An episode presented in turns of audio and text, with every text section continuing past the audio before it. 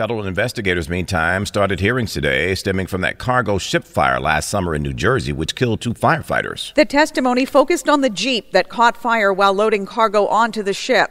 Driver Gavin Paczynski told Coast Guard Commander Christian Barger there were no warning signs. Had you ever experienced or were you aware of that Jeep push vehicle ever experiencing any kind of overheat issue? No. If it were to have overheated, were you ever given any direction on how to handle that situation? No.